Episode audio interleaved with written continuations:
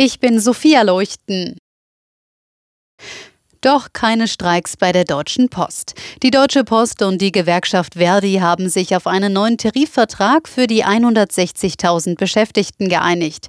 Das teilte die Deutsche Post mit. Den Großeltern zum Geburtstag lieber ganz klassisch eine Karte per Post schreiben, geht also wieder ohne befürchten zu müssen, dass der Brief tagelang liegen bleibt.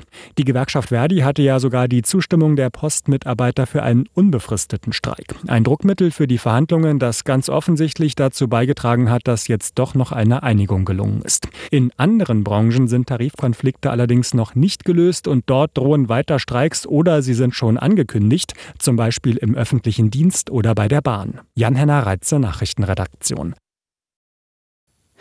Nach dreieinhalb Jahren haben die deutschen Katholiken ihren Reformprozess synodaler Weg abgeschlossen. Sowohl die Deutsche Bischofskonferenz als auch das Zentralkomitee der deutschen Katholiken zogen ein überwiegend positives Fazit.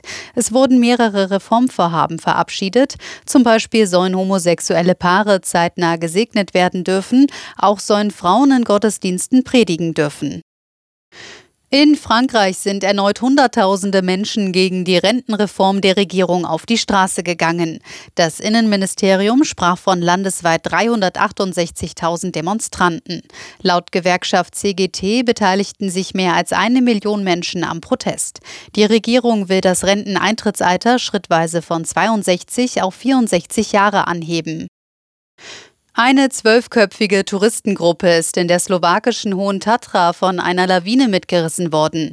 Wie der Bergrettungsdienst HZS mitteilte, mussten drei Menschen mit Verletzungen an Brustkorb und Beinen ins Krankenhaus gebracht werden.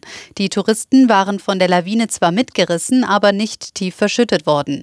So konnten sie sich gegenseitig helfen, bis die von ihnen selbst alarmierten Bergretter zu ihnen vordrangen.